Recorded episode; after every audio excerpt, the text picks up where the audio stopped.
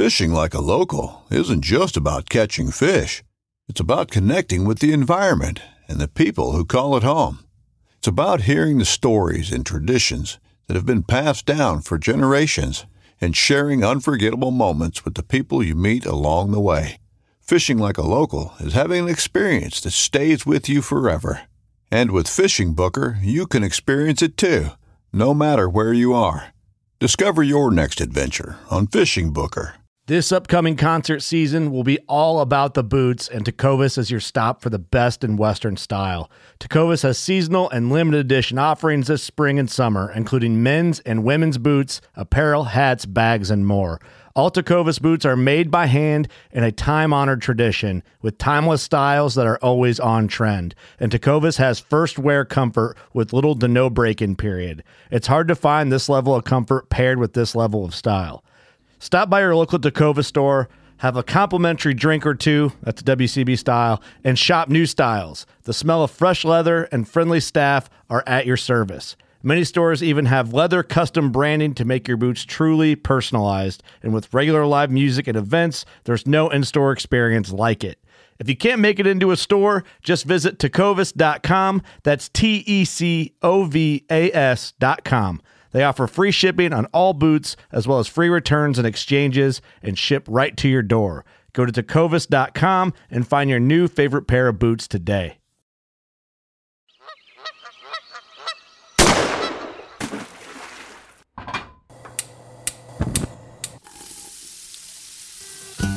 Join Justin Townsend and the Harvesting Nature crew as they explore the world of cooking wild fish and game while sharing recipes, tips, tricks, and lessons learned from their pursuit of wild food. We sure hope you ate before the show, because you're going to leave hungry. This is the Wild Fish and Game Podcast. Hey everybody, welcome back to Harvesting Nature's Wild Fishing Game Podcast. You got your host here, Justin Townsend, and uh, today we got uh, a crew chat, but uh, we're extending it beyond the normal crew, and today we're going to include uh, more of the field staff riders and myself, and we've got a great conversation. We're going to key in on uh, uh, sausage making and some tips, tricks, some good conversations, just all around on on kind of what to do, not to do in the world of sausage creation. Uh, we're also going to share some of our favorite recipes off the website and uh, and get to know a couple, two of our our field staff riders that have, have never been on the show. So here in just a minute, I'm going to give you the chance to meet them. And first off, we'll just do our normal sort of round where we'll give some updates and and let you chat with them. So me personally, uh, shifting gears from the world of saltwater fishing back to uh, the wild, wild areas of Florida. Uh, going to be looking forward to turkey season here very shortly. And uh, uh with that comes uh, the new adventures of hoping to get a, an Osceola. But yeah, outside of that, and then we'll start bear prep for the spring out in Oregon.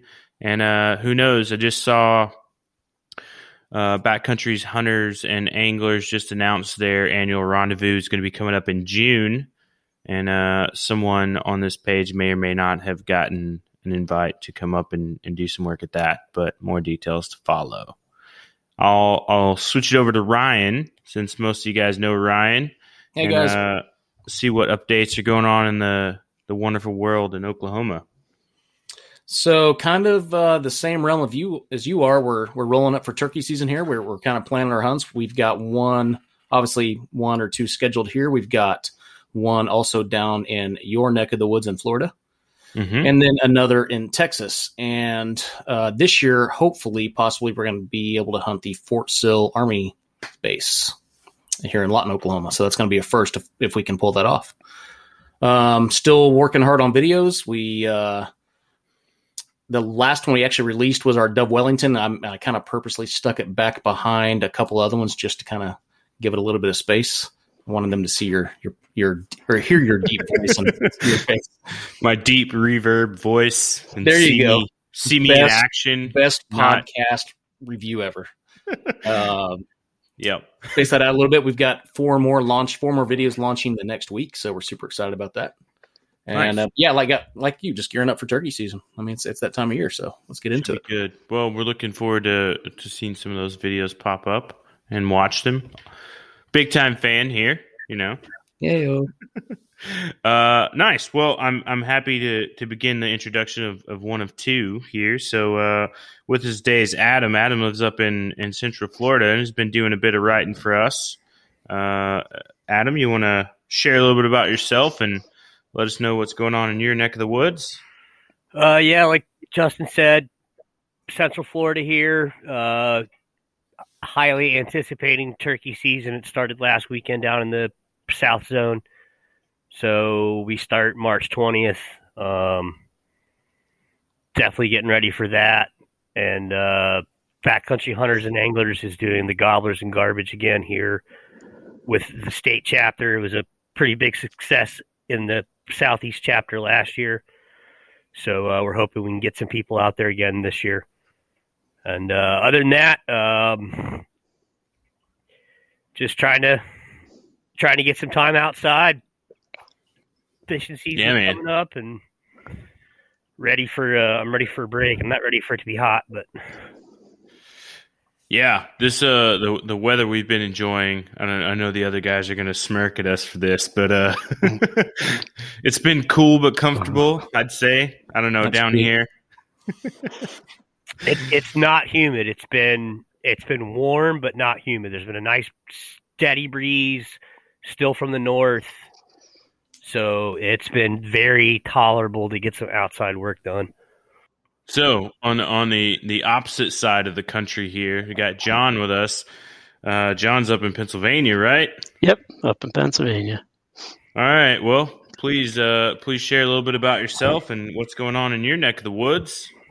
How's everybody doing? Um, John Vile, a um, state fish biologist, live up in northeastern Pennsylvania with my wife and two teenage kids, and we spend as much time as we can out in the woods and on the water, and enjoy uh, cooking and trying to turn what we harvest into something that tastes pretty good. Um, things have been pretty slow up here with uh, the snow and ice. It's finally getting a little nicer out, a little warmer out. Um, we're kind of gearing up for American Shad season. We we always join a uh, it's called a bi-state tournament on the Delaware River for American Shad the end of April, April 22nd to the 25th. That we always join. It's a it's a really well-run contest. Uh, the guys always try to get a lot of kids involved. Um, it's uh, just a four-day contest for the the biggest shad, and there's 10 prizes. Uh, they don't really haven't figured out what the top prize is going to be this year, but the last time they had the contest, 2019, it was $20,000. Oh, And there's a couple kids categories um, and several prizes under that for kids. There's a women's division. And uh, yeah, it's a lot of fun, a great group of guys. And it's like 40 bucks for adults, $30 for kids. And even if you um, if you join and you don't even put your, your line in the water, kids, adults, everybody who joins at the end of the tournament, they draw a name out of a hat and that person wins a G3 1860 center console boat with a, a 9065 Yamaha Jet outboard. on holy So, smokes. Yeah. Ryan, I think John, we're going to take a trip. Is there an over 40s late adult onset hunter category? uh, I'd, I'd be in that category probably. There we go. Let's do this. So what what goes into uh, uh I've caught I've caught shad before. Uh but for those who haven't what goes into catching a, a shad?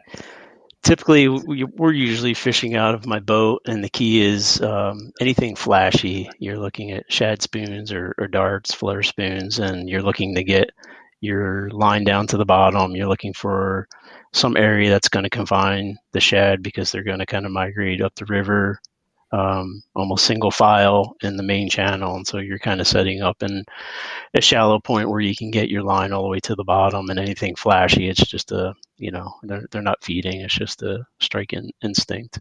And uh, Huh. yeah. That's pretty cool. Hopefully hopefully they'll I'll have some uh, some shad recipes coming up in, in April and May. Um, they're they're not really known for the quality of the meat or how they taste, but I mean we fry them up every year. They're not Yeah. they're not walleye, but they're okay. I'll, uh, I'll I'll I'll tell anybody like I'm I'm a huge fan. There's been tons of people that tell me like, oh, I don't eat that fish or that fish is less than ideal. It's like there's got to be a good way to prepare them. I mean, Yeah, they have a it comes they have a it. great story in American history as well, um, and just a great story as a fish in general. The St. Johns River has has a really great spawn. Um, there and they are they in certain circles they are definitely highly regarded as an edible, and the roe too is uh is an another thing that Yeah, great book, uh, Very- Found, Founding Fish. fish. Yep. Founding fish, exactly. Yeah, great book about the history of American shad. Absolutely. Uh, is that by the is that by the same guy he did uh was it American Seafood? I can't see I can't see the name. I have the book over on the cabinet, but I can't see the name. Uh, I want to say it's McPhee, I Yeah. believe. Yeah, ah, I think John so. I, yeah. I think it may be the same one. Please, if anybody out there knows and correct me, please feel free. But uh, no, I I, I thought it was. I think so.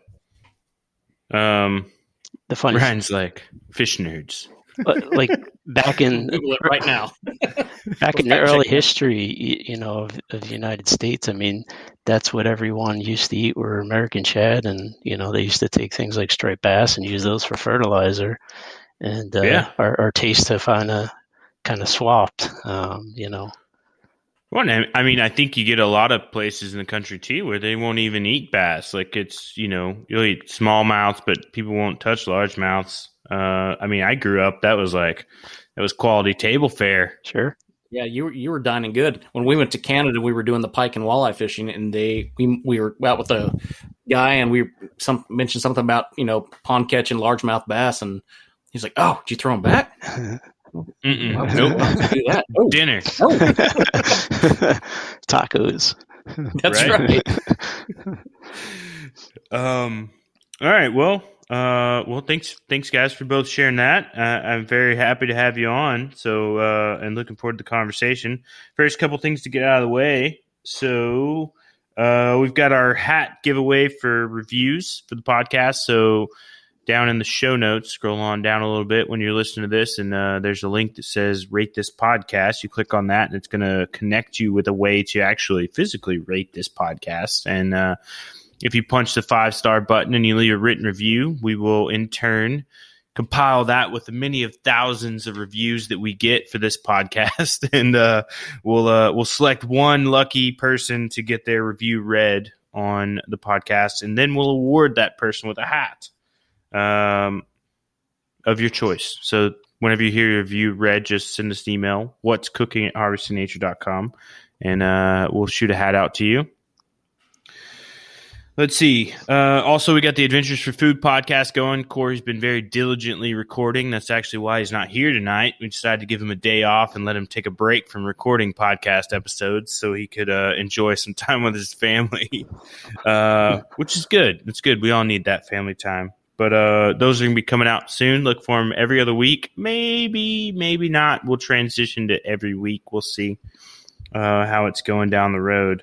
If you guys really enjoy those, uh, like always, they're short, concise, good stories. Uh, and, and we'd like to share. If you're interested in sharing your story, send us an email, same email, what's cooking at harvestingnature.com.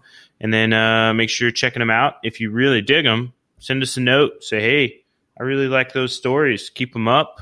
Um, you know, we'll, we'll take that into consideration for sure. And then over on the, the Facebook, uh, we've got our community page, which uh, a couple people actually messaged me about today, and they were like, "Hey, what's the name of this Facebook page?" And I, I just want to remind everybody, it's the uh, Wild Fishing Game Community. So it's linked, uh, linked to Harvesting Nature page, linked to this podcast, and it's a way you can really just kind of interact with us uh, more closely, like day to day. Corey and I are pretty heavy on there. I think a lot of the other writers uh, are on there as well. So if you have questions or comments, and we we use it to kind of gauge interest in specific stuff when we're formulating our podcast notes and and uh, answer questions and all those things. And I love seeing everybody's recipes that they share on there. So great stuff. all around. And always, our friends over at the Allen Company, they've hooked us up with this great coupon code. Uh, you go to buy Allen, B Y A L L E N dot com, and use the code Harvest ten. Uh, it's Harvest one zero, and uh, get you ten percent off on all the great items that they have there. Great, durable, dependable items uh, that you probably actually already own a swath of Allen gear and you don't even know it. They're pretty pretty good stuff, pretty dependable. So now we can dig in. Uh, I do want to chat some recipes uh, first, and these are all going to be uh, sausage centric recipes. It's a lot of information there. Uh, first up, actually, uh, John, your your recipes first up on the list. So, uh, if you want to talk a little bit about the recipe and sort of the motivation you had behind it, and then we can uh, we can dissect it a little bit and move on. I got a list of some others here as well. Sure. So I have a ancho and chipotle chili smoked venison. Um, anyone who's maybe checked out some of my recipes or posted on Harvesting Nature, you probably know like I'm a huge fan of ancho chili. I, I just I love the flavor. I like the fact that it's not super spicy. You know, my family's not going to be complaining it's too hot, and so um, years ago when I was you know doing a lot of a lot of sausage and trying out new recipes, you know, I wanted to make a, a smoked sausage that incorporated ancho chilies in there, but not making it so it tasted like a chorizo, like a Spanish chorizo. Um, searching the internet, I, I, I found a, a website, sbcanning.com. I want to give them credit. They had um, a fresh pork sausage that had ancho chili powder in it. And I was like, oh, okay, that sounds kind of interesting. So I took that and I incorporated into a smoked sausage, adding the cure, changed up some of the ingredients, um, added a few things and uh, smoked it. Came out pretty good, and and from there on, I just kept modifying it, messing around with adding some different chilies to kind of complement complement the the ancho, and uh, and then finally came up with the the final version in which um, not only do I add the, the chili powder to it at the um, very end, right before I smoke it when I go to, or before I stuff it when I go to mix it. I um, I take whole dry chilies toast those, uh, rehydrate them in, in hot water, and then throw them in a food processor and uh, grind them up and with a little bit of the soaking water. And I add that to the final mix, and I think it just adds a whole nother level of flavor and, and and depth to the to the sausage and a little bit of beer in there and uh, yeah smoke them up and uh, they're uh, yeah most of the people I you know, I, I cook those up for her. They really like them. It's definitely my daughter's. It's it's her favorite. She's my uh, she's my helper when I make sausage, and they're they're definitely her favorite. Nice. So, uh, on a scale like one to ten, where would you put the the the heat on that on that? Very very mild. Like if I had to make it for myself, I would I would add a lot more chili to it. But okay. since I'm giving them other people would probably be on you know 10 being the hottest it's probably like a two or a three. It's very mild. I like it. You you put a good smoke on them too. There's some uh some solid pictures there on the on the recipe on the website and uh it's got they got some good color. I like that. Thanks. Yeah. So cool. Um well there's that. And ryan you want to tell us a little bit about alligator sausage you guys have? Yeah so last year we went down to your neck of the woods and got to harvest a couple good size alligators. And uh, we did what everybody else does. We hammered them flat and floured them up and fried them. And then after that i was like well, we, what are we going to do with the other 200 pounds that we got? So we kind of started experimenting a little bit and just internet searches kind of yielded uh, a lot of different things one of them being sausage. Um, so we went through and, and kind of picked out some things that we really liked, and we didn't want to do exactly what everybody else was doing. However, I do like hot sauce. So, John, I'm, I'm there with you, man. I, I my wife thinks black pepper is hot and spicy. So I've got a, you can ask Justin. I have a whole shelf of the last dab from. I mean, I, he, is, he, is, he has all the hot sauces, all of them. So, I can get, I can, I, I like it. So we toned it down a little bit. So basically, we just took basically, I went, I went 50 50 with it. So we took uh, 50% alligator meat and alligator tail, and it wasn't the the jelly roll a lot of people call it, or was it was just the outer tail. Um, and then we went just two pounds of wild uh, hog sausage that that or sorry wild, wild pork that we had got, um, not sausage. Um, a little bit of celery, some red pepper. Uh, I think it was probably. I started off with like half an half an onion. I think I went to like an, an entire onion. So just said screw it and threw it all in there a handful of sage, some parsley, some basil. Um, I love Everglades seasoning up from down there in your neck of the woods, Justin. And uh, Adam, Everglades is kind of a go to for us. Um, and I put, I think, like four like dabs of the last dab and everything. Um, I threw that in the mixer, and the last out, dab being a, a, hot sauce, right? The last dab is a hot sauce, yeah, and it is from the, uh, there's a whole YouTube. If you haven't re- just just do the last dab. If you get if you go down the YouTube channel, like Rabbit Hole, the last dab. It's a show on YouTube. It's fantastic. Famous people come on. Um, anyway, they out they honestly make fantastic sauce, hot sauces. So uh, threw that in there. My wife didn't die, so it was, it was acceptable, and they were delicious.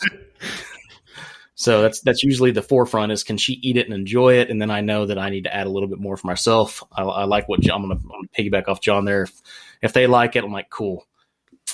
I'm gonna make my own little batch here. So and uh, that that was actually your guys' premiere video on. It was uh, yeah, it, it was our first recipe video. Yeah, it was. And it just so happened that it, it was good. I liked it. One of the one of the main reasons we did that one video, um, the made with meat, um, the company sent us a meat mixer to try out, and I literally was had a, like five pounds of alligator set out in front of me. I was like, I don't know what we're gonna do with this. And then this meat mixer showed up, and I was like, well, I think I know what you're gonna do. So ground it up, and the rest is history. So you can check that out on our channel. So nice. Yep. I'll put all the as always. The the plug. As always, show notes are always or links are always in the show notes. There we go. I messed up calling attention to my own plug, but that's all right. Um so I got a couple that I want to share um, real quick off the page. Uh, I'm just gonna hit them kind of kind of from the top, and then uh, Adam, if you have one down the way uh, that you're you're thinking of, maybe offhand, but no pressure if you don't. Um, so one I have uh, smoked wild game cheese sausage, and this one uh, is a pretty cool one. I too also got a uh, not a meat meat uh, what is it? What's the name of the company, Ryan? Made with meat. Made with meat. Yeah, I got yeah. uh, one of their grinders and uh, stuffers, mm. and so I, I too probably about the same time created this recipe. But I did. Uh, so it's an Austrian, Austrian, not Australian, Austrian sausage known as a Käsekrainer, and uh, it's a pretty common like street food there. Uh, but basically, it's a, a good sausage mixture that has big chunks of cheese in it. So as you're eating it, you get some, like delicious cheese bits mixed in with your sausage as you can take away. So they have a excuse me, they have a specific uh, cheese that they use traditionally in the recipe. I use Monterey Jack. It was about the same consistency and uh, and pretty readily available in the U.S. Um, use like a five pound, uh, five pounds of uh, antelope cubed up you can use venison too. And then I actually I don't do this often. Uh, I don't sub in bacon usually in my wild game cooking. I generally keep it kind of kind of straightforward with uh with pork pat, pork fat. Um, but I decided to go with thick cut bacon on this one, so get a little more salty, a little more smoky flavor on this uh, with the cheese and the paprika, uh, smoked paprika, garlic powder, and stuff like that put it in some natural casings, and even in the photos, you can see like the big chunks of cheeses, cheese, cheeses, cheese inside the the sausage casing. So great recipe. Uh, we made a good deal of it and, and ate off of it for for a little while. So I was pretty happy with that. Um, oh no. I saw your message, Adam. Do you need to go?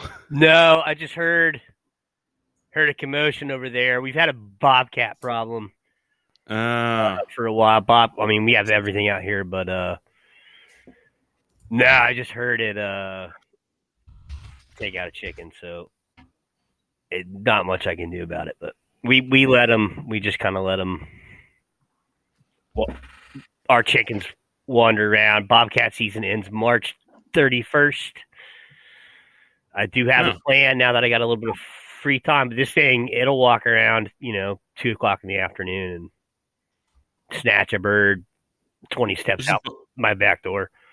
that's a bold move. It's there. It's very bold. Bold Our move, neighbor, our neighbor has the same issue.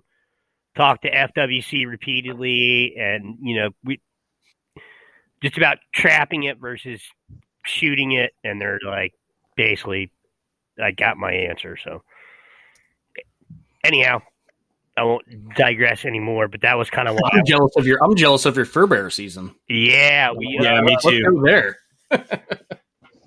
I did get a hide and fur dealer's license this year and a trapper's license, but I haven't made that much use out of it because it's just been it's been crazy this year. So Oh man, well, I hope they don't get any more chickens. in and the- it's inevitable. I again, it goes back to I started to build fencing in a coop, and I just work started coming, and I couldn't Mhm. say no. And next thing I know, nine months have, have passed, and here I am looking at the fence I started, and still isn't done yet. oh man. But anyhow, we'll get we'll get back on track. Sorry about that. no, no, no, no worries. I saw that message and was like, oh, I was Oh. loud. It was definitely like, oh boy. I saw you take like I saw you take your headphone off, and I was like, he's got to be listening to something outside. Yeah, Uh, it took out our nesting turkey um, about a week ago. We had a turkey sitting on maybe eighteen to twenty eggs, and one day she was there, the next day she was gone. So whew. Yeah, well, you got a little bit of time before Bobcat season's over, so that's good. sure, the family, you know, the kids. This is the first time the kids have wanted me to kill something. And been like wife's kind of on the fence about taxidermy, and she's like, "Oh, it can go on the wall." Chasing a turkey, grabbing a turkey in the air. I'm like, eh, it's going to cost a little bit, but I'm willing to do that.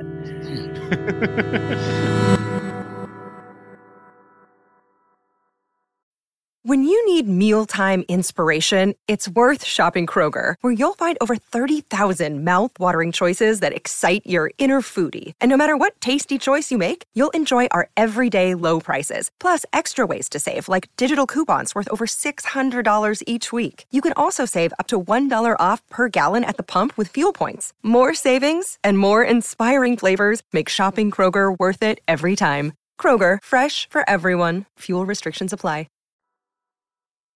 All right, well, let's uh let's hit this last uh last little sausage recipe here. So uh a little a little antelope andouille. So as many of you know, like cut my teeth down in the kitchens in New Orleans. So uh, uh andouille sausage always has like a, a good special place in my heart. So this one's a good example of of using uh some curing methods and some curing salts in there. Um in, with the recipe to add to the preparation. Um. So yeah. So also in this one, I don't think I added in any extra uh, fat into the meat. Uh, just went with straight antelope, uh, which which turned out pretty well. Still.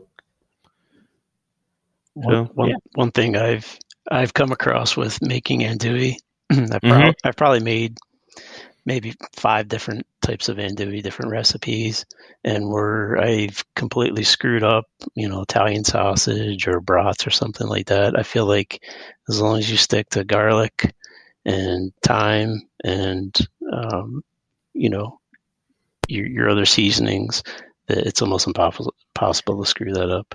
Yeah, I think Yeah.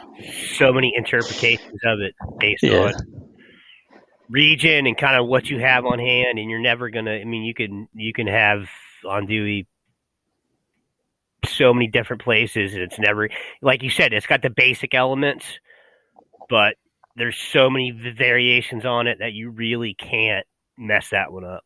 No. You can add too much cayenne and make it really hot, but that's okay. Hot's good. Hot for some people. So this one, uh, I I didn't put those. You know, like traditionally you see those big chunks of, of fat in andouille, and I didn't go that route. Uh, I just don't think I had it available at the time when I decided to crank out this recipe. But nonetheless, delicious, and I, I, I like the antelope too. I've I've hit on it several times, like subbing antelope out to go with a lot of uh, spicy flavors because I think the antelope meat's kind of bold, so it carries carries the extra flavor and spice pretty well. So yeah, uh, those are a couple I have on. Adam, do you have any any offhand that you can think of off the top of your head that, that you think are like all star go to uh, sausage recipes? I don't know. As far as as recipes I have, I don't have any of those on hand. I could. I mean, I use a lot That's of uh, uh, percentage. Like I use the metric system.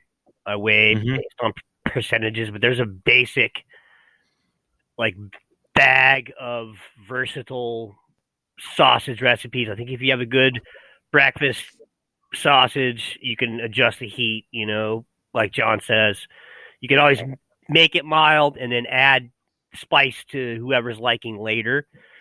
So you can under season it and then kick up the heat later. So good breakfast, um, a good Italian, a good bratwurst, that just super basic, very few ingredients, and then you can add cheese or you can add jalapeno or chili peppers. Um, but just as far as recipe goes, goes for anyone that's looking to kind of get their skill set, um, just look at those very basic, like three ingredients, and then and then learn those, and then add your own personal touch after that. I would say is the uh,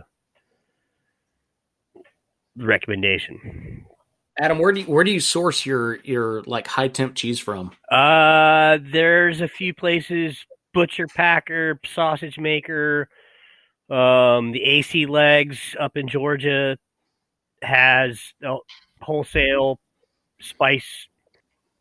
They have a separate company that supplies like lugs and all that kind of stuff. So it kind of depends on who has you know who has the best customer service at the time. I've had some issues with some people, and I've had some great cu- customer service from others.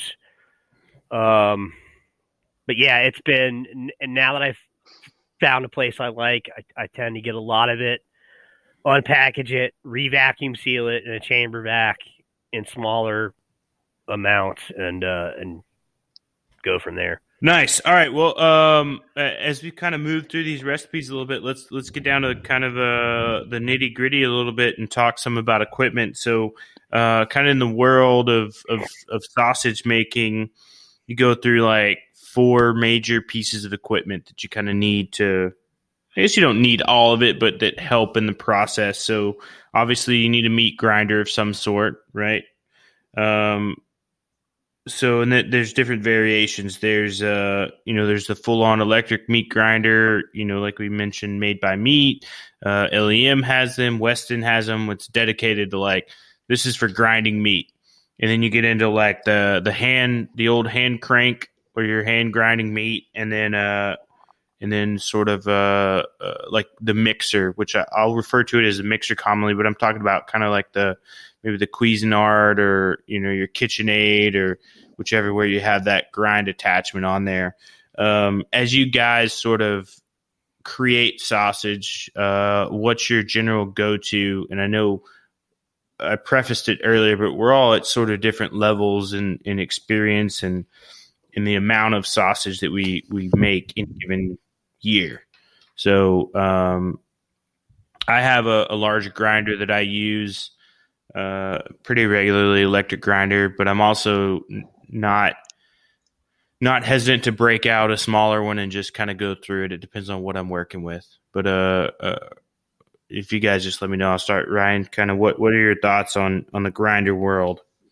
Yeah, so just because of my adult job and and the other things we have going on, time's kind of a priority on my end. So we have a big uh, electric grinder that we use uh, to pretty much grind all of our stuff for about three years when I first got into processing everything, we had this little bitty electric grinder, and it took a metric ton of years to, to go through anything. Um, so we upgraded that a couple years ago. Uh, it's a one and a half horsepower thing. I mean, it'll grind bricks. I think if you probably threw them in there, but it's it's probably way overkill. Um, and then we also use the same device to stuff, and then we use a hand mixer if we need to mix anything in wherever we're doing with that. So, um, the mixer that we have is is not isn't compatible with our grinder, so we hand mix it. But I feel that on the mixing portion, I, I mean that's that's doable. That's that's a minimal time thing. Uh, but the, the the electric stuff really takes the priority on, on my end anyway for for time consumption and, and accountability and efficiency. So we're we're all about the electric. Nice. Do you uh, uh do you have a sausage stuffer or scale that you use? Yeah, so we do use a digital scale. We just recently upgraded um, after this last year. We we actually put on a class about processing wild game, and we realized that our twenty pound uh, digital scale was not sufficient for six people. So uh, we we upgraded. Um, but uh, generally, we we bought a kind of a fairly cheap digital scale. I don't know, three four years ago, maybe on mm-hmm. Amazon. Mm-hmm and that that has worked really good for us. And we, that's kind of gives us a good percentage to go by if we're putting in 10% or 20% or 50% or whatever. It kind of gives us a an idea of what we're weighing out just kind of uh, particular in, in, that aspect. So. Nice. And uh, cool. So john what do you what do you prefer in in the world of equipment as far as looking at grinders or stuffers or scales and and mixers i mean i have a an electric uh, grinder um, it's half horsepower you know um, you know, I think eventually when it dies, I think I'm going to look at the the one on the Meat Maker website that mm-hmm. looks pretty nice. Um, to me, I, th- I, think if if you're like uh, a home butcher, you're you're butchering your own deer, but you don't have any any of the equipment yet, and you're um, looking for one piece of equipment, a grinder is definitely the way to go. Um, I wouldn't buy anything less than a half horsepower. Um, but there's so many things you can do with it, grinding your own meat for burgers and you know meatballs, meatloaf, chili, whatever. Plus, you can make loose sausage if you want. Um, some of them do have some sausage uh, stuffing um, attachments you can use. Um, they're not the greatest, but I also have a, a stuffer if you're looking just to do sausage, you just want to do sausage, definitely get yourself a sausage stuffer. Um, it's it makes life so much easier. You can always get ground meat if if you're not doing home butchering. You just buy ground meat from the store. You can get your local game processor to, to grind some meat for you, but uh, a stuffer makes it so much easier. And then I have a a scale in the garage on my butcher table to weigh out meat, and then I also have a small, just digital scale that I use for for weighing out some of the ingredients in grams. Um, some of the ingredients you want to be kind of specific about, especially when you're adding cure. Um, mm-hmm. It can make a big difference. You know, four or five grams compared to you know a tablespoon. I mean, it's that can be off quite a bit, and some some other ingredients as well. Um, so I, I try to use that as much as, as possible when I'm using, uh, certainly doing smoked sausage. Yeah, uh, Adam. So you, are I, I, think your capacity and, and the amount of uh, sausage you're making throughout the year is probably much larger. What uh, what what side of the realm do you do you find yourself on? Yeah, I'm gonna I'm gonna pretty much agree with these with what these guys said. If you're grinding five to ten pounds a hunting season, some of these smaller grinders are, are really all you're, all you're going to need. Um, they'll get the job done. Once you start learning a little bit more, you're going to be paying more attention to texture and the finished product, um, grind size. You're going to be grinding a lot more weight wise. Um, and again, like I think Ryan said, you just don't have time, you know. Mm-hmm. You need to get the job done quickly. And, and part of making good sausage is keeping it very cold while you're grinding it.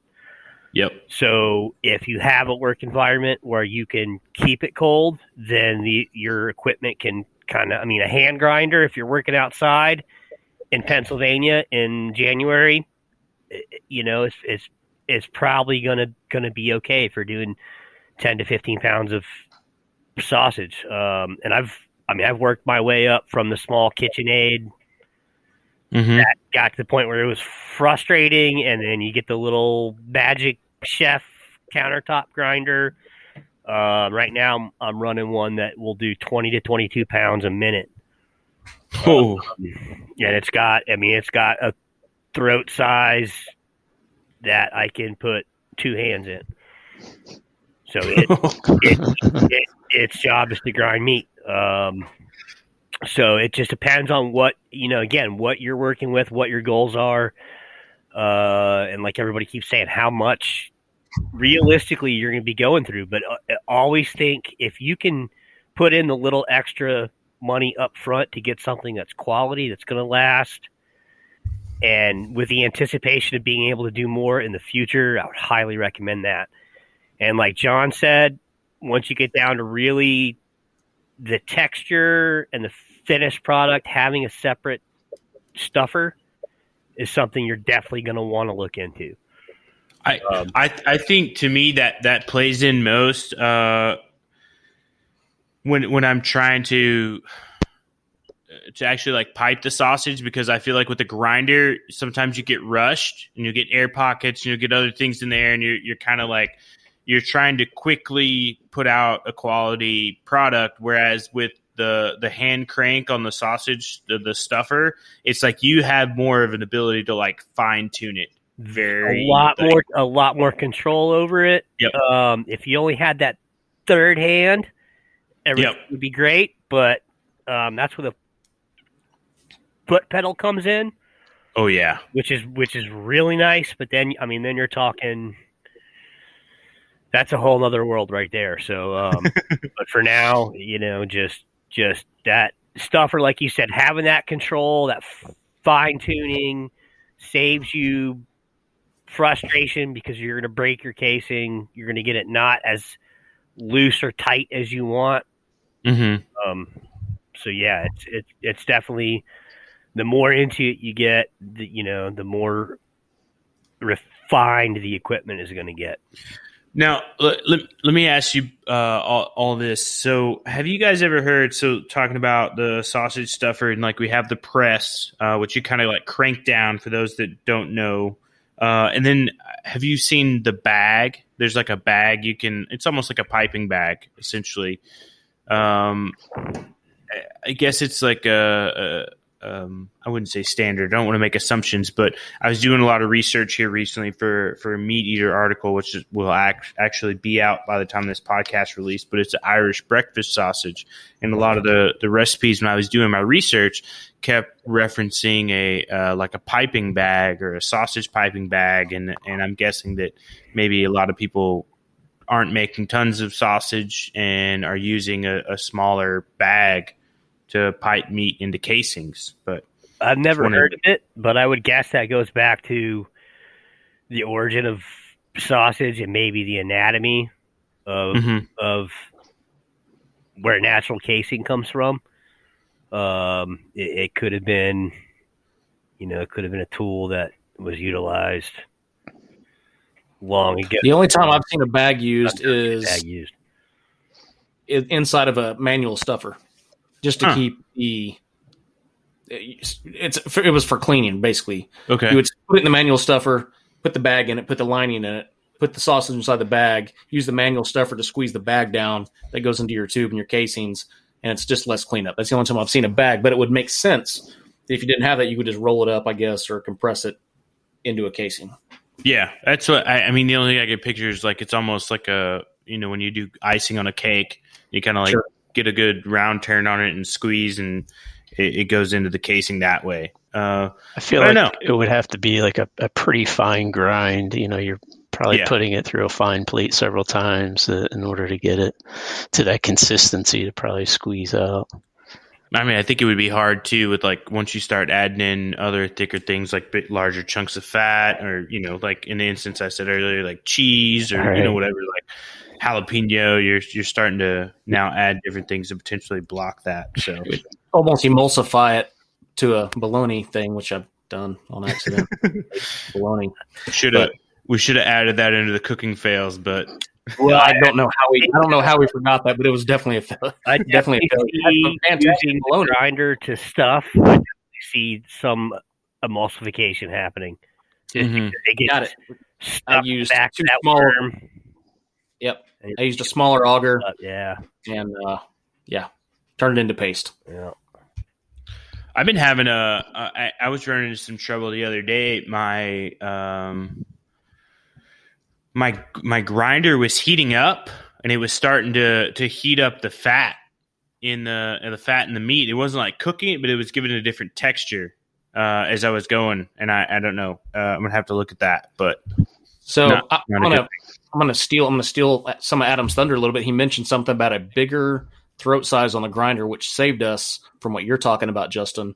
Um, so we, we always kind of like quasi freeze our meat before we grind it, right? Mhm. Just as cool as possible during the entire process.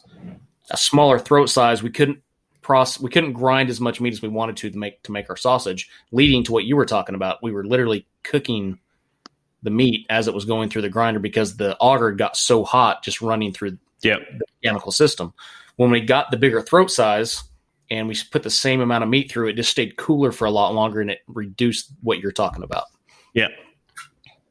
Yeah. And actually, what uh what what I ran into is I had an issue with the stuffer and was trying to meet a deadline and uh, uh ended up having to use my grinder as as the stuffing mechanism, which you know gave some less favorable results than if I'd have originally planned ahead and written my piece and cooked my piece much much in advance. I would have been okay. But needless to say, uh, customer service came through and, and saved the day. But um, yeah. Uh, let's see. Let's let's dive a little bit into into how tos and sort of the process. So, um, any special tips you guys have? And I'm just going to run through these. If you guys have something like super super on point or a tip or trick or failure, just let me know. Um, prepping meat. Uh, so like outside freezing or or par freezing or partially freezing. Like, what is there anything special you do to prep the meat uh, before it goes into the grinder? Yeah, I mean, I, I like it to be not frozen, but sort of have ice crystals on it.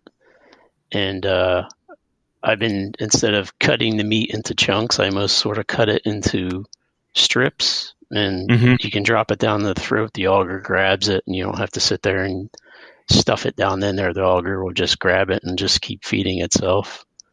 Yep. Um, Yep. Not only you know keeping everything cold, the you know the the auger and everything, the plate, your blade, everything in the freezer for usually like an hour before I start grinding, and then um, just take a little bit of food grade oil and uh, lubricant and put that around the blade and the plate, and that helps a little bit with some of the friction, keep it from warming up and keeping that fat from melting.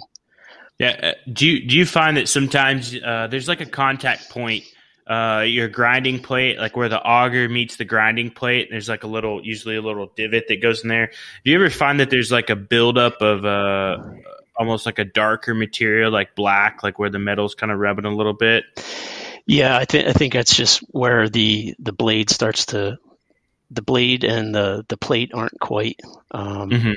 line up correctly. I usually, I mean, typical grinders like the one I have, a half horsepower grinder, they're usually not made to sharpen the blade and the plate, but I still every year I, I take the blade a couple times a year and the plate and I just go through some very fine um, emery paper um, Mhm. just kind of doing figure eights. And if you take a sh- just a sharpie and you, you put a sharpie all over the that plate and you run it over the emery paper, you pick it up and you can see where there's like flat spots or high spots, and that's what that blade is catching.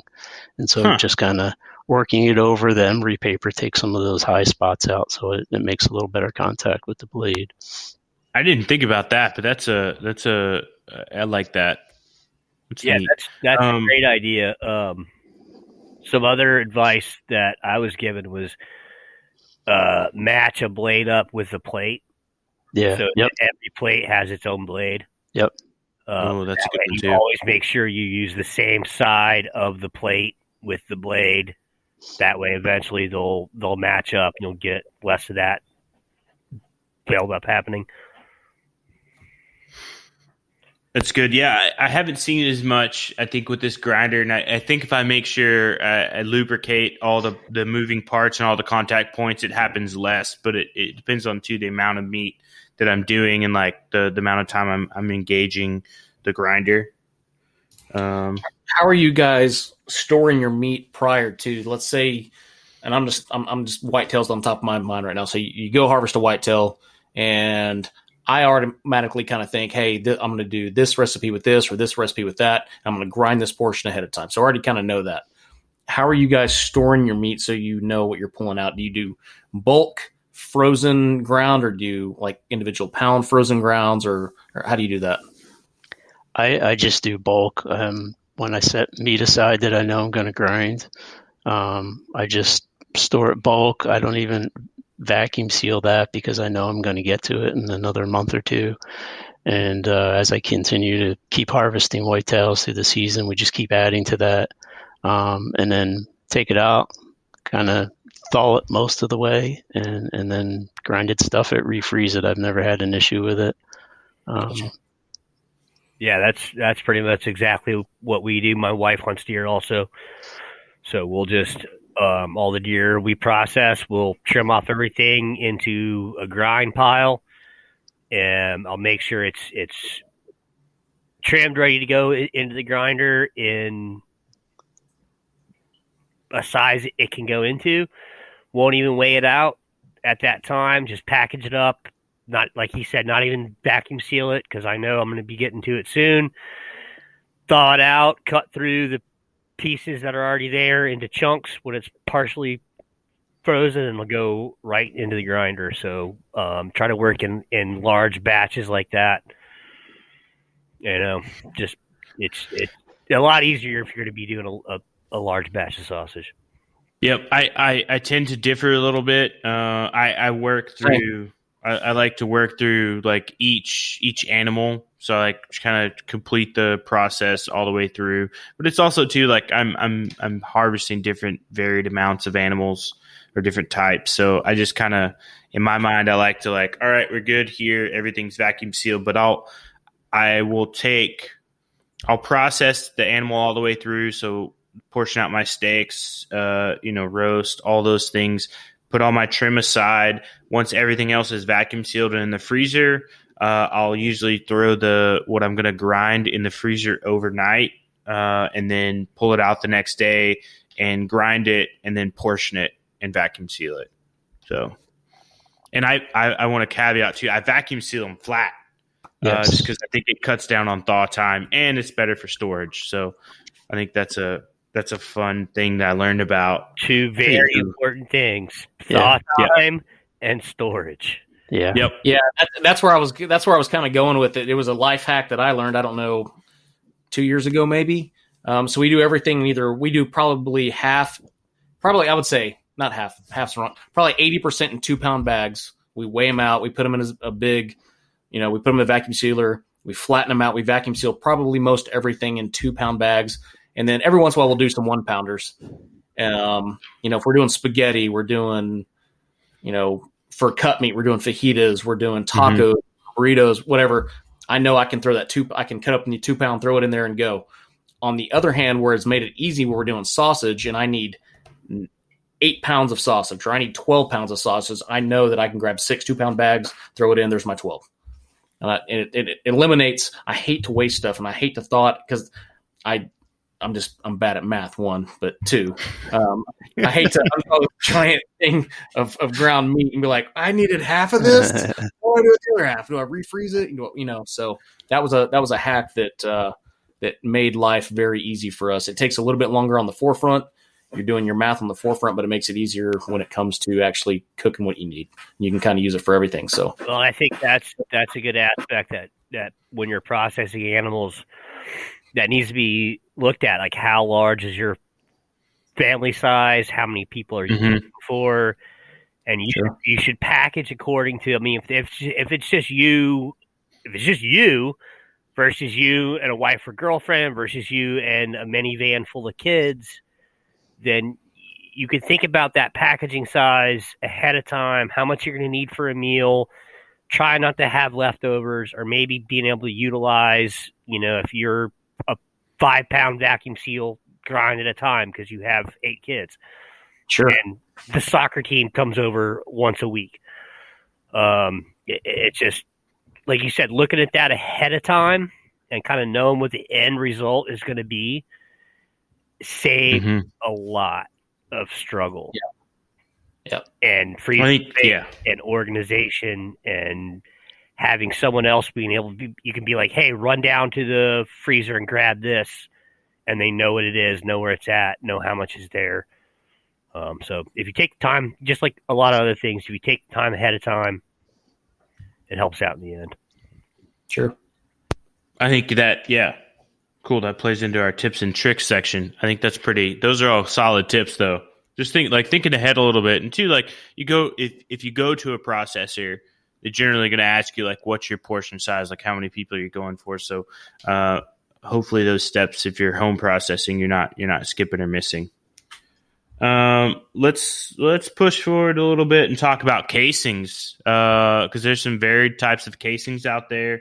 Um, and and we can kind of do a little round robin on your thoughts on those. But um, kind of four things or three things I'm looking at is like uh, natural versus collagen, um, and then then size and diameter, kind of what you're what you lean towards uh, with each. So like snack sticks, obviously, I think a, a lot of people lean towards the the collagen or the um, I won't say prefab, but like pre-made. I guess they're all pre-made, either natural or whatever. Anyway, I digress down a weird slippery slope. But um, uh, snack sticks using like collagens, like those uh, smoke colored or amber colored uh, uh, casings. Uh, you can get them pretty pretty much all over the internet. Uh, different shops have them, all that, and then you're looking at like natural casings. So you look at either pork casings, beef casings, lamb casings, using the the intestines for those. And I think for me, size depends on whatever the application is going to be. Uh, if you're using like beef casings or uh, yeah, like beef casings for larger stuff like bolognas or salami or things like that, and then uh, pork, uh, you know, for your your medium sized sausages, and then um, I just recently used lamb casings for for a smaller breakfast sausage. So kind of that's where my thought at. I don't think that I have a preference. I like to try to go with the natural ones when I can, but uh, I've certainly used the others, both the the the natural slash clear. I will say clear and amber colored uh, collagen casings as well. So uh, I'll toss that out there for whoever's got a thought on those. I use mostly pork casings, um, pretty much exclusively. I just recently started using collagen casings, um, the ones for fresh sausage. And if I'm making a, a brat where I'm taking it from the stuffer and it's just going to go on the grill, I'm not going to braise it or cook it in beer and onions or anything like that. It's just going to go on right on the grill. I love them. The the collagen casings are great. Um, you don't have to mess with, you know, twisting and linking and, and all that. Um, but for pretty much everything else, um, I'm a big fan of, of just using the hog casings. And um, I would, if, if people want to want to get into using hog casings, I would su- suggest going to your local butcher Mm-hmm. and getting the ones that are stored in a, a salt brine. They're so much better than the ones that are vacuum sealed in, in salt. Um, you can even feel there's a different texture to them. They're almost sort of silky, and I think they're, just a lot better. Yeah, I, I go down and get like I get probably like six or seven feet uh, when I'm going to make sausage, and it's generally like it's it's so much more. But it's like they're like, oh yeah, that'll be two dollars, and I'm like, oh, that's great. Right, right, So, right. uh, Adam, what what are your thoughts on sausage casings? Uh, initially, I think if you're starting out, um, there's a lot of of ease to some for the collagen casings. Um, you don't have to deal with. You, it's just less tears, less worry about rinsing. What they call spiders or the webbing on the outside. Um, Mm-hmm. I think starting out, collagen's easier, and there's definitely some aspects of them that are good. I mainly use natural casings, uh, unless I'm doing summer sausage, and those are collagen. Um, those are like the two and a half inch, two to three pound um, summer sausage for, for snack sticks, breakfast links, and uh, some people want you know just smaller linked sausages. I think it's 18 to 22 millimeter sheep casing. Uh, Mm-hmm. Is typically what what I'll use, and you can get those. Like you guys said, you can get if you know a shop that makes sausages, they're typically willing to. They they love people coming in there, and they're like, "Oh, you want you want casing? Really?" It's like the highlight of their day, and they'll ask you questions, and you'll get to know them, and um, so that's a that's a really good resource right there. Um, there's pre-tubed casings, which come on a little plastic tube, so they're already kind of cleaned and stretched out, and that's kind of the intermediary step between the collagen. And it's a really easy way because it can be kind of tough, especially with the smaller casings, to get them on Mm-hmm. on the horn. Um, but I do think, just from my experiences and you know the people I work with and work for, they want that natural casing. Um, it's got to, it's just got a snap and a texture that it's tough. I think to it's get that that snap. yeah. That snap is what gets me too. Yeah. um, and it's it's it is definitely it can be tough and frustrating to work with, especially the smaller diameter casings. Mm-hmm. Um, I use uh, I go to Craft Butcher's Pantry out of Wisconsin, and uh, they have a lot of different options for casings. They have bladders, stomachs, Hmm. bungs, collagen, synthetic. They have a lot of different options there. So that's that's typically who I go to uh, for casing, just because f- when I'm making so many sausages that break and tear, for me is what kind of interrupts the the process when I have to start and stop over. So I'm really looking for for that kind of casing that I can work through and fly through and I can do 60, 80 pounds of sausage at a time without having to worry about, oh, there's another tear, there's another break, there's another tear, there's another break. Uh, and I think they do a really great job of that. So, um, but yeah, snack sticks, breakfast links, things like that, sheep casing, uh, bratwurst, you know, your larger di- hot dogs, sheep casing, they work great. Um, and you can get up to like 55 millimeter, you know, large size, large hog, uh, large intestine, you know, it just kind of depends on what your final pro- what you're looking at for your final product. And and a lot of people are very traditional in the style of Mhm. sausage they make, and they want that casing to reflect that. So, but again, there's a lot of options out there. There's some very forgiving options, and there's some very frustrating options as well.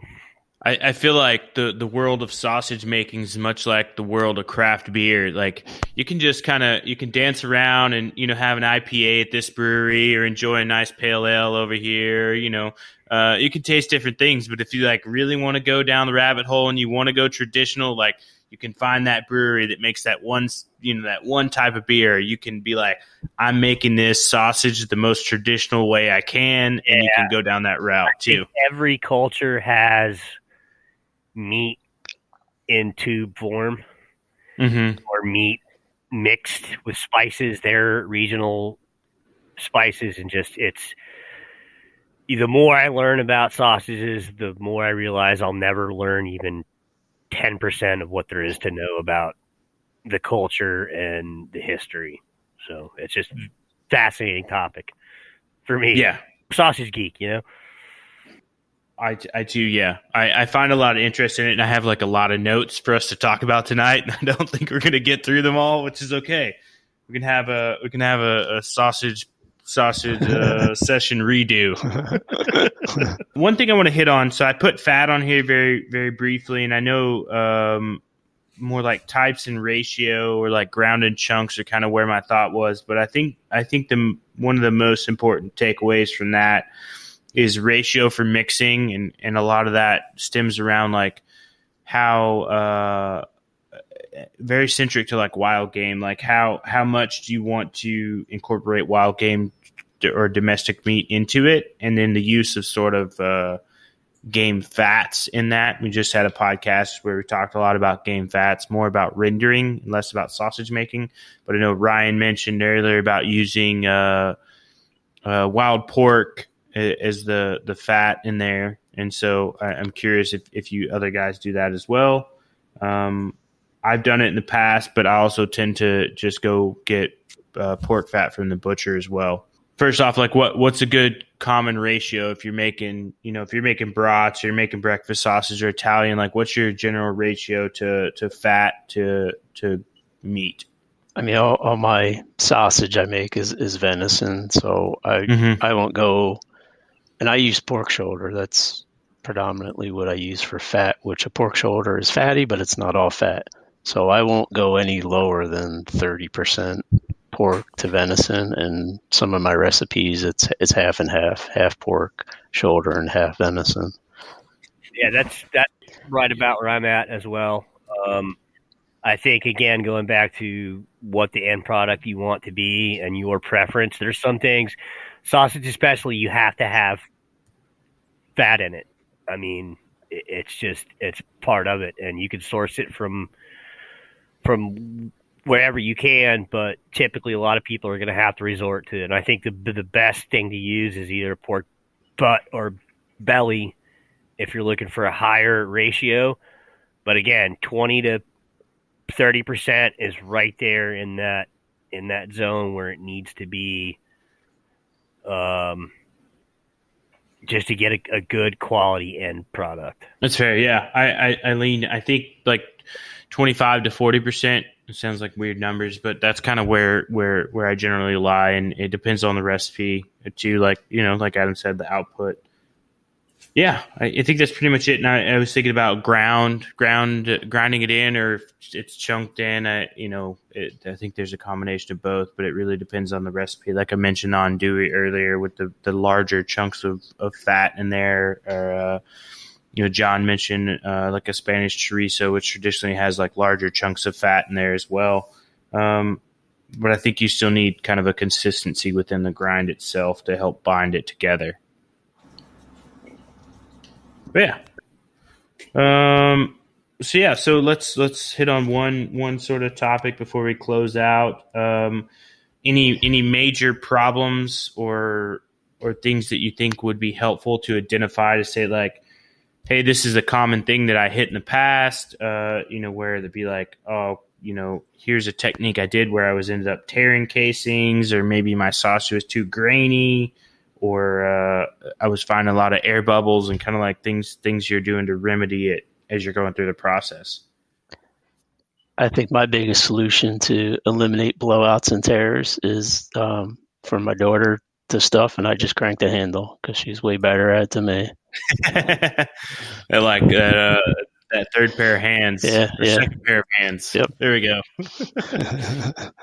That's fair. I also I too employ uh, either my daughter or my wife, and and I'll have them crank, and uh, I'll generally guide. Right. Right. Yeah, I would say going back to fat content, um, bind is a very important thing that you know you can have a recipe for sausage, but what you're really looking for is is flavor and texture. Uh, mm-hmm. And so developing a good bind, which which you're developing myosin is the protein. Um, so that the things that aid in that are salt, moisture and and cold temperature. So when you and agitation, so you you you combine those things and a good mix at a cold temperature with the right amount of moisture, the right amount of fat is going to develop the bind that you need that. So it's not an emulsification. It's not crumbly. It fits right in there in that middle ground where you're looking for. It's going to retain whatever liquid you put inside of it um, so i think that's I, one of the biggest things i see people overlook is developing a good bind Yeah, like Adam said, like I, I do I do all my mixing by hand. And when I'm doing a smoked sausage, I mean, yeah, it hurts like hell. Your hands are sore, but you want that meat to be super, super sticky.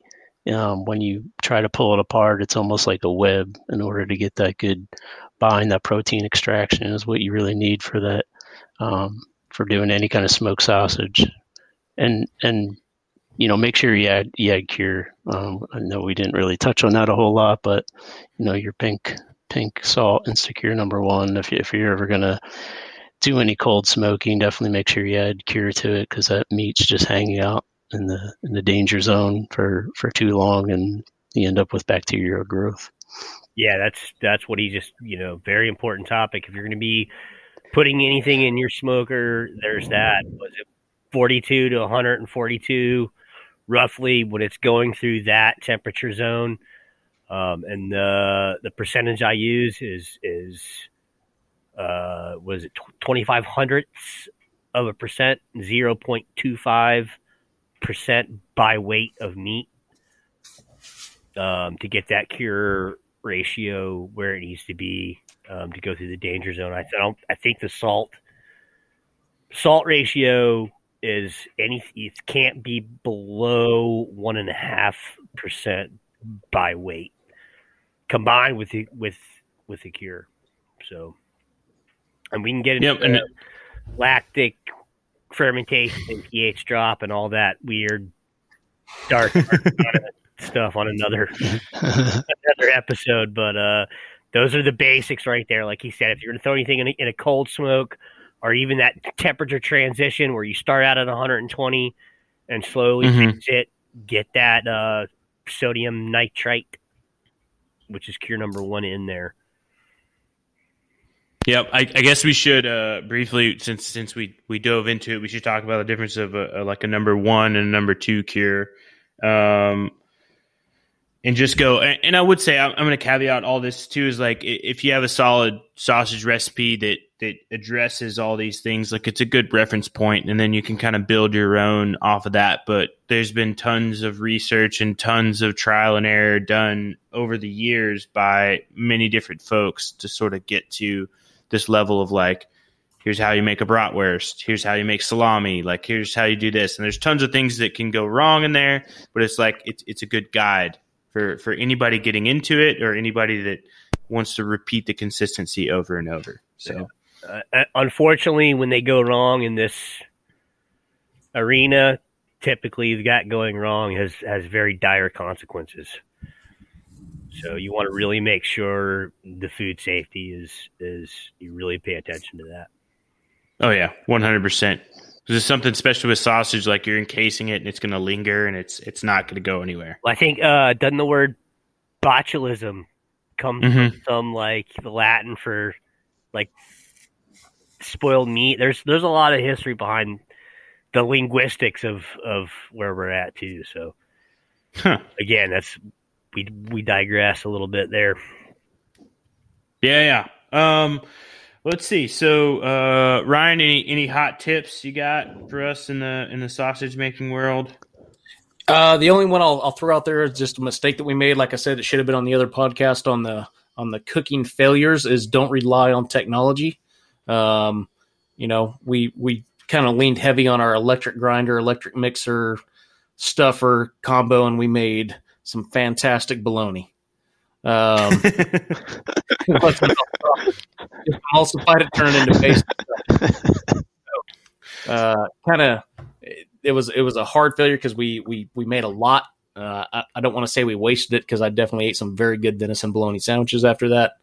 Um, had some fried bologna for days, but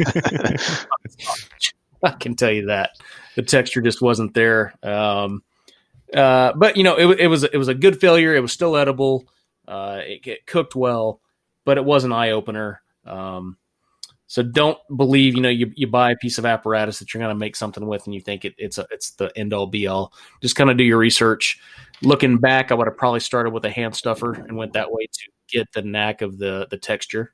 Um, and I would have known immediately, um, being the noob here at sausage making, that that was not the texture I was looking for that came out of that machine. So uh, that's that's really my only takeaway from that is uh, just don't rely on if if you're new to this, right? So don't rely on it says sausage stuffer attachments that they're what you're looking for. You, you need a little background there. So well, and, and also that being said, if you're new to it, it's going to be just as exciting making a sausage.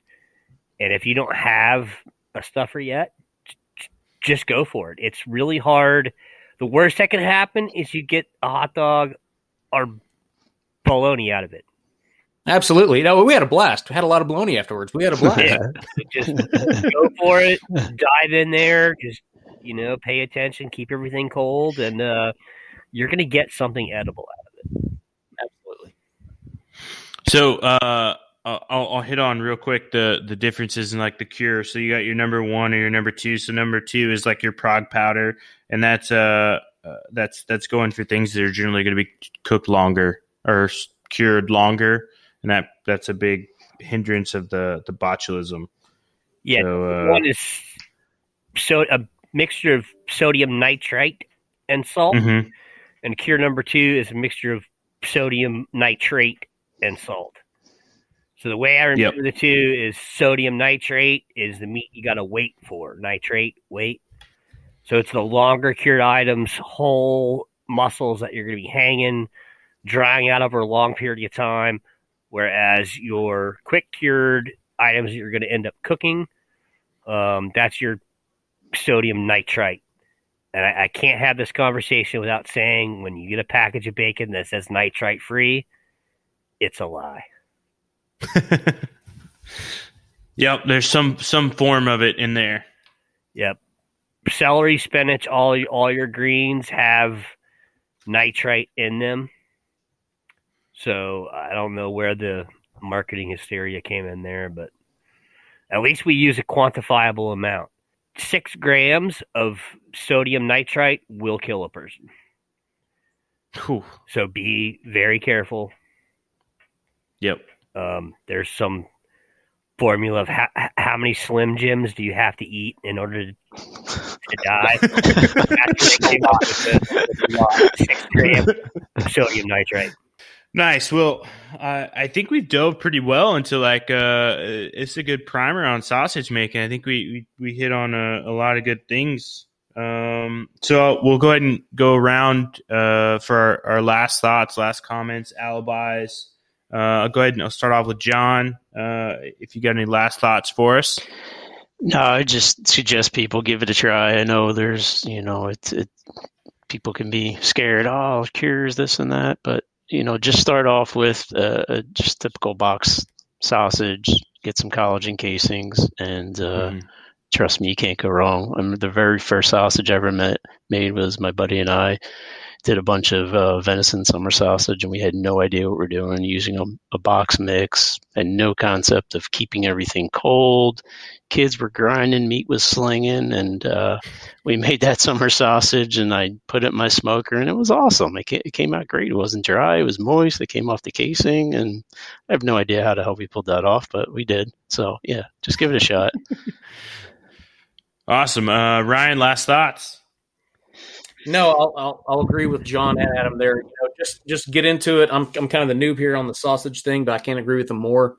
It does sound uh, a little intimidating, but just make it. I mean, like like Adam said, the worst she came out with is a whole bunch of bologna, and uh, it was fantastic. Though we fried it up and it was delicious.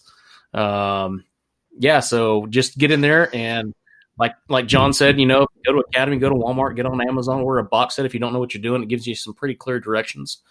Um, you know, you can make your jerky, you can make your sausage, whatever you want to do with it, and uh, just go for it. Figure out what your taste palette is after that, whether you you know you wanted it a little more coarse or a little more fine, whatever, and then you can refine it, right? So go with the pre-made directions and then just kind of shoot from there.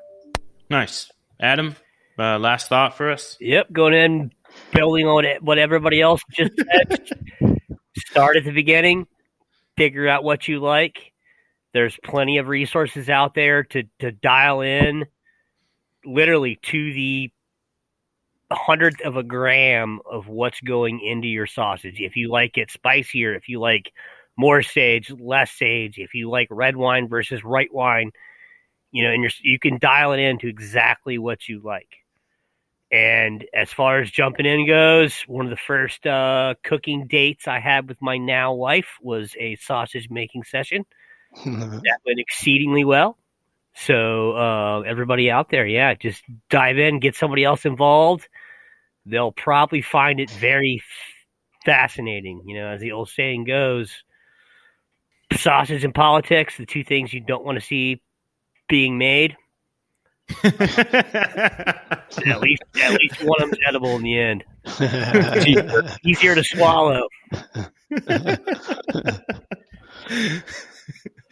all right. Well, uh, I, I, thank you all for coming on. And uh, like I said earlier, I think we, we hit a good primer on sort of sausage making. I, I would uh, ask anybody out there if you got any questions or comments about it, reach out to us. Uh, you know, collectively, I think we, we can either give you the resources or point you in the direction to get some good resources on uh, particular styles or, you know, helping you dial it in or diagnose problems uh, that are going on while you're trying to make sausage yourself.